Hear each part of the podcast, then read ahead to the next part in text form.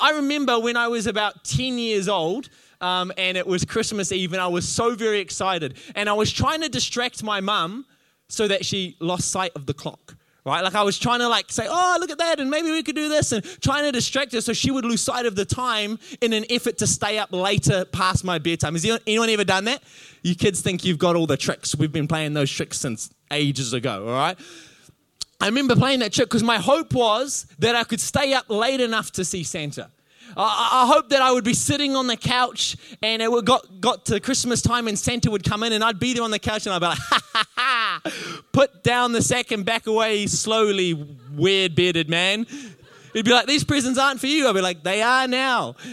And I remember on Christmas Eve lying up in my bed, like nervous with excitement, like, oh my goodness, like the sooner I can fall asleep, the sooner I can wake up and open my presents. But that very thought keeps you awake, right? It's like the worst. Like you just want to go to sleep, but you can't figure it out. And I remember just being so nervous with excitement, like, what was I going to get? Was it going to be a new rugby ball? Was it going to be a new bike? Maybe like a new school bag with my favorite superhero on it? I was so excited.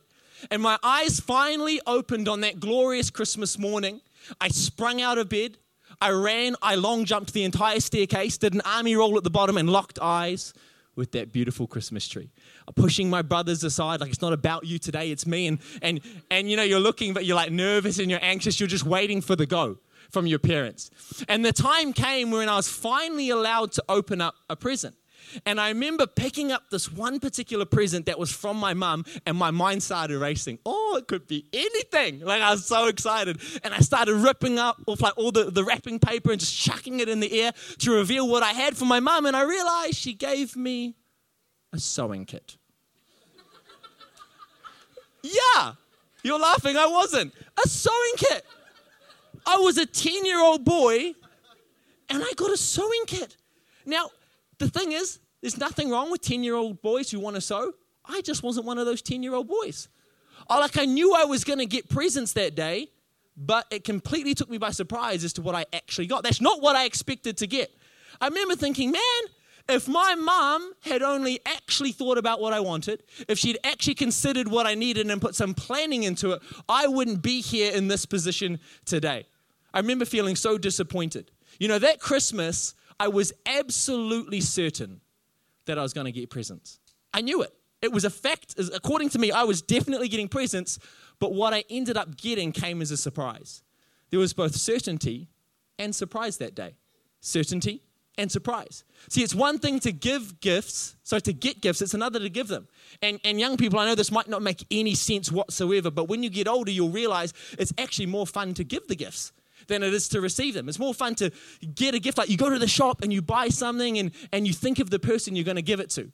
And you find the perfect item and you, you think about what it's going to be like when they get to open it. The joy that's going to be on their face. You anticipate watching them unwrap this gift on that beautiful day. And I love the times, it's rare, it's few and far between, when I'm really planned on my gift giving. Like I've well thought out what it is I'm going to give to someone, and then I finally get to give the gift to the person that I bought it for. You know, before Darcy and I um, got engaged, we had we started dating, and we had spoken about getting married one day. And it got to the point where we felt like God was on that. We'd got peace from Him and confirmation from those around us, and it had become a certainty in our life. Like we were, we were certain we were going to get married, but the timing of that whole situation was still a little more uncertain. I really wanted my proposal to Darcy to be a secret because here's the thing about Darcy. If you know her, you're not surprised. She was always one step ahead of me. She was always like, So when are you going to ask me out? So when are you going to kiss me? She said that. Pastor Darcy. And I said, When the Lord leads, brethren.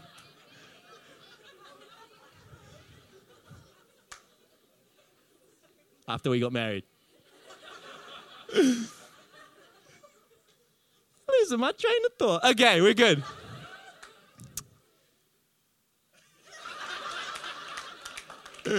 She was, she was, she was always one step ahead of me. And so, um, at the time that I knew that I wanted to propose, Darcy was in America, right? And like it was a real, we'd really met in real life before that, and so it was a real relationship. And um, I, I knew I wanted it to be a surprise. So, so what I did is I called ahead to her boss, and I moved her scheduled holiday to a different time, and then I started to plan my surprise proposal. Um, I, I, called ahead and I booked that holiday for a different time. I bought the ring, the engagement ring. I picked it up. Oh, so shiny, so blingy, and I started paying it off with every paycheck that I had. Like week after week, I'd pay a little bit off until it was all paid off. I, I booked my flights to go over at this new holiday time, a time that her boss knew about, but Darcy didn't know about. I organized with some of her friends to, to fly in or drive into the city she was staying to have this big, exciting day where they would go from thing to thing with different design like clue cards and stuff like that. It was kind of like a big, giant, amazing race. And just when she thought the day couldn't get any better, there I was. in the middle of some random forest in Massachusetts, big circle of roses, down on one knee, and I'm pretty sure I heard a yes, so I claimed it, and we moved right along. that was a very special day. And there was something really exciting for me as the giver of the gift to be thinking in advance as to how she would receive it. Getting engaged wasn't a surprise to her. She, she knew that would happen. We, we discussed that. But the way that it would fold out and the timing of it didn't come as she expected. See, the perfect Christmas day, I reckon, is the perfect balance between certainty and surprise. It's got to have both. It's got to have certainty and surprise. See, we plan the Christmas lunch, don't we? we invite all the family around. We think about the decorations, the Spotify playlist. We make sure everything's organized and planned. All our ducks are in a row so that everything goes smoothly. And yet, right next to that is this other element that makes Christmas so special. It's the surprise. It's wondering when Uncle Barry's going to hurt himself again this year, you know? At what point in the day?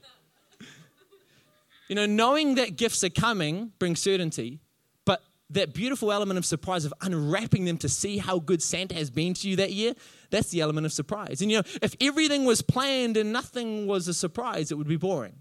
And if everything was a surprise and nothing was planned, that would be chaotic and stressful. And all the parents said, Amen. But the right balance, ooh, that's the perfect Christmas day. And you know, God, the God we talk about, the God Darcy spoke about, the God of the Bible, is the greatest gift giver that the world has ever seen. I'm going to claim a close second.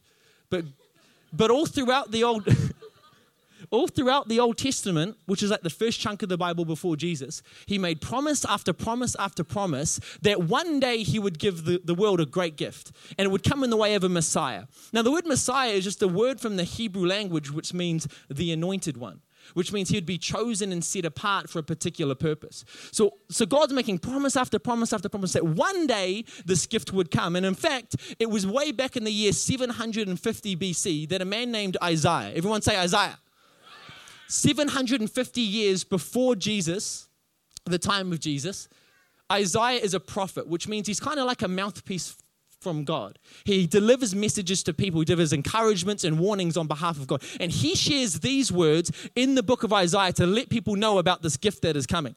He says, For us, for a child is born to us, a son is given to us. The government will rest on his shoulders, and he will be called Wonderful Counselor, Mighty God, Everlasting Father, Prince of Peace. Those are some pretty cool titles. His government and its peace will never end. He will rule with fairness and justice from the throne of his ancestor David for all eternity. The passionate commitment of the Lord of Heaven's armies will make this happen. See, just like Darcy and our engagement, she knew it would happen, but she didn't know exactly what it would look like and what the timing would be. So God got on to his Christmas shopping that year really early. Like we're talking 750 years before the time. Like he's organized. And people heard these words they, they heard those words from the prophet Isaiah, and you know what they started to do? They started to formulate in their mind an idea of what it was that God was going to do. They heard that he would be called Mighty God, that he would be called Prince of Peace, that he would rule with fairness and justice. And this painted a picture for them that he would be a strong and noble character, that he would be a war general, able to lead the Israelites to victory.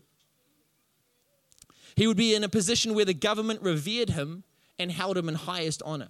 See, they knew the Messiah was coming, it was certain, but yet they were in for a really big surprise. People were fixated on the ideas that they had come up with that they missed what God was doing right in front of them. See, they come up with their own ideas about God that got in the way of God's ideas about God. And don't we often do that? We formulate our own ideas on what God is like. Maybe it's from the movies that we watch, maybe parts of the different stories that people have told us, maybe like our own, our own desires, our own ideals of what God would be like. And we make this picture in our mind of what God is like when really He's the one that made us. But God isn't just an idea or a concept, God is very real. And God is alive, and there are things that God is, and there are things that God is not. And one of the most beautiful expressions that we know of the God of the Bible is the way that he delivered this long planned gift. It was a gift that he started preparing with you in mind. Like, like he couldn't wait to come through on his promise because the thought of how it would transform your life filled his heart with joy. It was on that very first Christmas day that the Savior of the world was born. Not into a palace as expected, but into a stable not out of reach where it was too high for you to attain, but right down in the messiness of humanity. It was absolutely certain that God would make a way for you and I to be reconnected back with Him. But this first Christmas day also had the element of surprise. The gift was given, but not as people expected it. You know what I've come to know about God? It's that God is certainly surprising, and at the same time, He's surprisingly certain. There are elements of his character that we discover as we develop our relationship with him, and there's surprises around every corner. And yet, amidst all of that, we can be so confident and sure in who he is. He brings both surprise and certainty to our life. You know, when you have a relationship with God, you can be certain of a few things. You can be certain that He's faithful on His promises. That when you read the promises of God, these aren't just words that are empty words. Maybe other people have let you down in your life. Maybe parents, maybe siblings, maybe friends. You need to know today that God will never let you down. He is faithful on His promises, He is a love that never fails. Again, maybe others have let you down in the way of love. You need to know today that God's love never fails. It will chase after you, it'll go after you. His arms will be open the whole time saying, Come home, come home, come home. You can be certain that that will always be God's attitude towards you. You need to know that the God who made you is a God who can be trusted. If He said it, He meant it.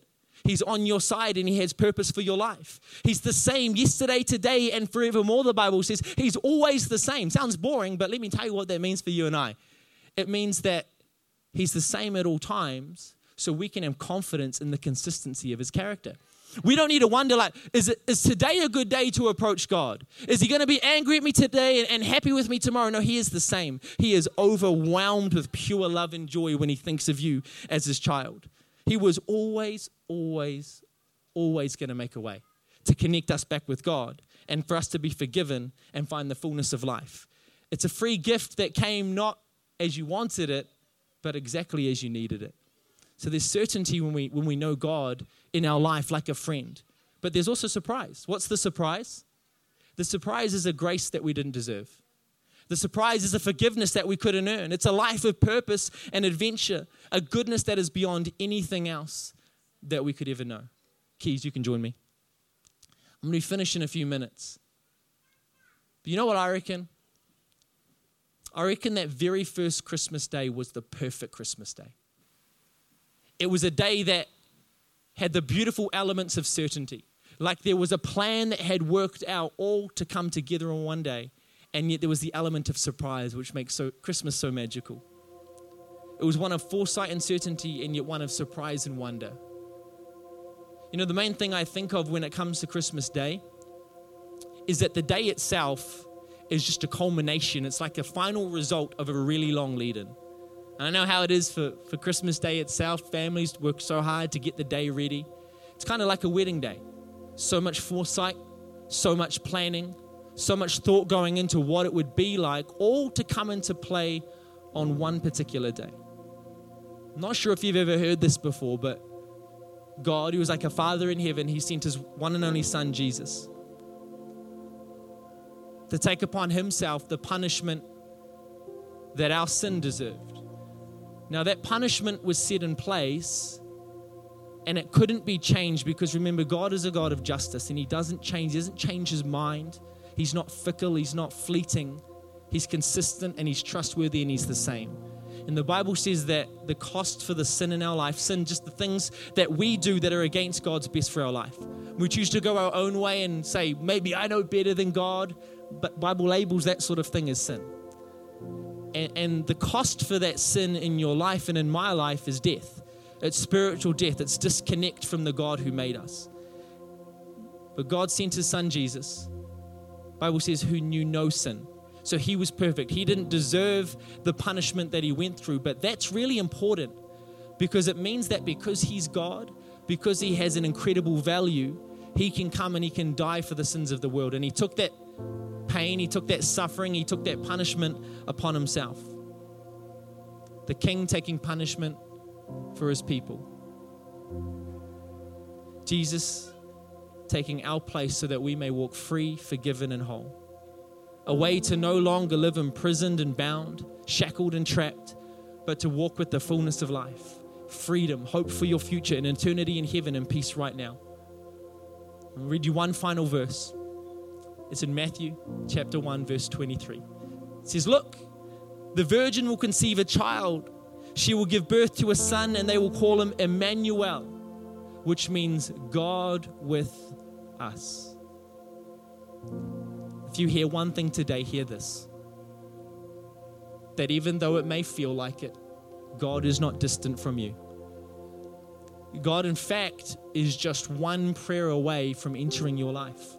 And when He says God is with us, it's important because we need to know that God is with us not just when we're having a good day, but also when we're having a bad one. God is with us in our messiness, He's with us in our brokenness. It says He came for us while we were still sinners. And often I think we feel like we need to get our life in order in order to present ourselves as perfect and holy and deserving towards God. But God never came looking for people like that. All he came looking for was people that would already realize that there was sin in their life and that they couldn't do it in their own strength. And God extends a hand out and he says, Come with me, we'll walk this together. Now, I'm going to pray a prayer in a moment. As I finish my message, I want to extend an invitation out to you. Maybe you've never had to consider responding to this before. Maybe you've done it before, but if you're to be honest, life's just happened and you've drifted away from God. Well, the good news is still good news for you. One prayer away from asking God for forgiveness and having confidence and certainty that He will, and the surprising, exciting future that lays right in front of you. I'm going to invite everyone just to close their eyes where they are.